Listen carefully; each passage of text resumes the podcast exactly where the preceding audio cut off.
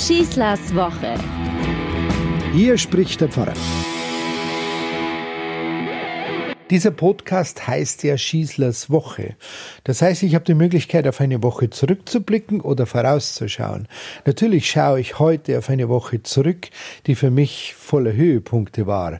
Nicht nur der Höhepunkt, dass ich jetzt ein alter Mann geworden bin mit 60 Jahren, sondern natürlich der Höhepunkt, einer medialen Aufmerksamkeit, die nicht vielen zuteil wird, aber der ich mich auch gestellt habe. Ich meine die beiden Filmbeiträge Echtes Leben auf ARD und die Lebenslinien auf BR, die dann natürlich auch in der Printpress bearbeitet wurden.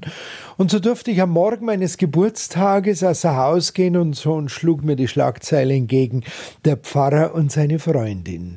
Ich weiß, Schlagzeilen haben zum Ziel, Menschen zu gewinnen als Leser. Sie müssen einschlagen, sie müssen radikal sein. Der dahinterstehende Artikel war hervorragend, genauso wie ich es mit den Zeitungsleuten besprochen habe. Es wundert mich eigentlich immer wieder, warum dürfen Schlagzeilen nicht ein Hinweis auf einen guten Artikel sein, sondern warum müssen die immer gleich mit der Keule kommen. Aber gut, so ist vielleicht deren Geschäft. Was mich halt an dieser Schlagzeile gestört hat, war schon wieder diese Unterteilung. Hier der Pfarrer, landläufig gesehen als jemand, der scheinbar mit seiner Sexualität alleine nicht zurechtkommt. Und auf der anderen Seite die Freundin, Kopfkino beginnt. Das heißt wieder die Frau als das weibliche Instrument der Verführung und als das große Hindernis für einen aufrichtigen Priester. Kann man wirklich heute noch in solchen Schemata denken? Ich habe mich nur bereit erklärt, diese Filme auch zu machen, weil ich diese Schemata durchbrechen will. Dieses biblische Bild der Verführerin Frau dem Manne gegenüber, ich dachte, es sei doch irgendwann einmal ausgestorben. Denn am Ende dieses Bildes stehen nur, wie in der Bibel selbst, Trümmer und Chaos hilflos vereinsamte Priester, unselbstständige, willfährige Frauen und die Vorstellung von einer Sexualität, die durch und durch negativ bis schmutzig und bis dunkel ist und die verheimlicht werden muss. Ich habe mich bereit erklärt, diese Filme zu machen, weil ich zelebrieren wollte, weil ich es darstellen wollte, dass wir, die wir diesen Beruf aus freien Stücken und voller Inbrunst und Eifer ergreifen, keine frustrierten Zölibatsmenschen sind, keine Männer, die sich nach einer unerfüllten sexuellen Erfahrung sehnen und schreien, und auch, dass es hier nicht um ein Frauenbild geht, das hier nur als Fallenstellerin unterwegs ist. Ich habe erzählt, von meinem Glück nun ein Vierteljahrhundert, 25 Jahre, in dieser Gemeinschaft mit einer Partnerin, vielleicht ist das Wort etwas seriöser für manche als Freundin, meinen Zölibat leben zu können. Stellt euch das vor.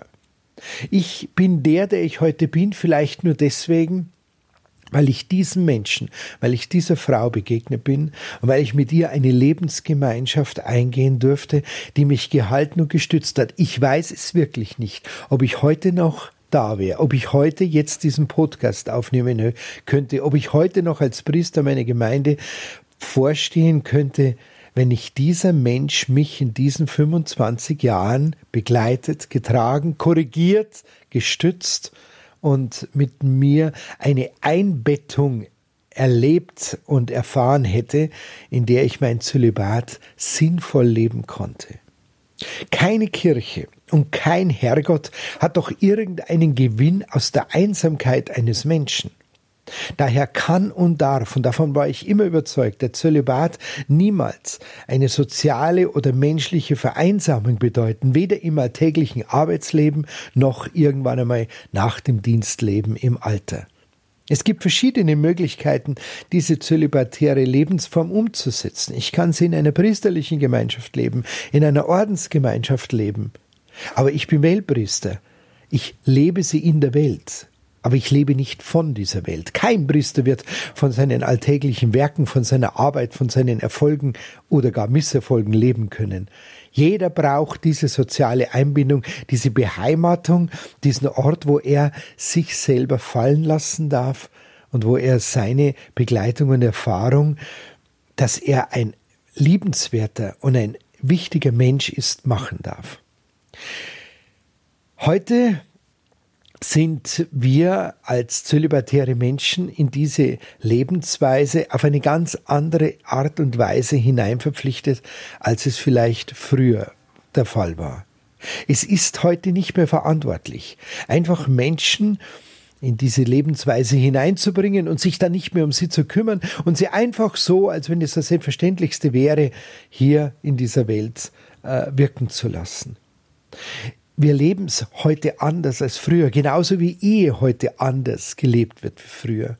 Meine Eltern haben vor 50 Jahren eine ganz andere Form von Ehe gelebt, als es heute junge Ehepaare tun.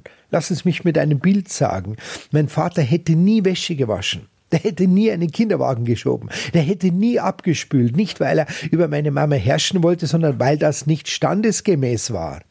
Heute ist es völlig selbstverständlich, dass die Väter Elternzeit nehmen und dass sie den Haushalt schmeißen, während vielleicht die Frau arbeiten geht. Ich bin jetzt seit über 30 Jahren in dieser Lebensweise Gott und den Menschen verpflichtet. Und ich tue es mit einer unglaublich hohen Verantwortung. Und ich muss mir die ganzen Jahre immer wieder eigentlich so untertönig auch von Freunden und mir zugewandten Menschen anhören, na ja, seien wir doch ehrlich, du wirst auch deine äh, Ausweichmöglichkeiten und äh, deine Fluchten haben.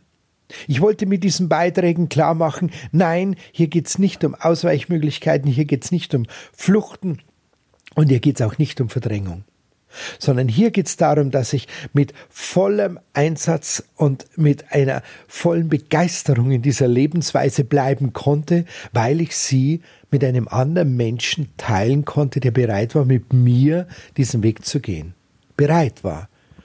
Meine Partnerin hat sich dafür bereit erklärt, aus Liebe zu mir, mir einen Boden zu geben, eine Umgebung zu geben, in der ich mich in diese Lebensweise hineinfallen lassen konnte und immer auch den Kontrast spüren und leben konnte.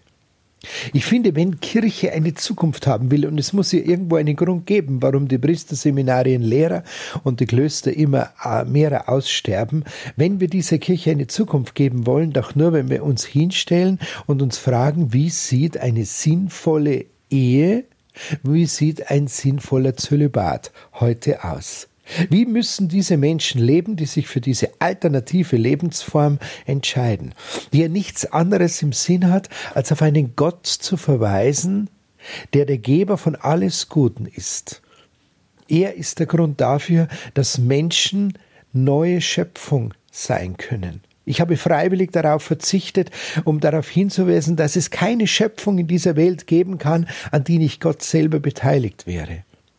Und diese Neuschöpfung, sie darf durch mich einen ganz besonderen Akzent erfahren, aber das kann ich nur, wenn Menschen um mich herum sind, die mich da positiv mittragen. Das war die Botschaft in dieser Woche. Und aus diesem Stillstand der Kirche einfach die Dinge so belassen, wie sie sind, um dabei aber zuschauen zu müssen, wie sich immer mehr von uns und immer mehr Interessenten von dieser Lebensweise abwenden. Aus diesem Stillstand müssen wir unbedingt heraus. Und diese, dieses Heraus aus diesem Stillstand hat überhaupt nichts mit Abschaffen oder irgendwelchen Forderungen zu tun. Wir müssen hier eine ganz neue Kirche basteln. Ich darf einen Bischof zitieren, der mir diese Woche zum Geburtstag gratuliert hat, der mir gesagt hat, es geht wie bei Corona immer darum, dass wir uns stets etwas Neues einfallen lassen und nicht immer mehr ausfallen lassen. Ich wünsche euch eine gute Woche, euer Pfarrer Schießler. Schießlers Woche ist ein Podcast vom katholischen Medienhaus St. Michaelsbund, zu hören auch im Münchner Kirchenradio.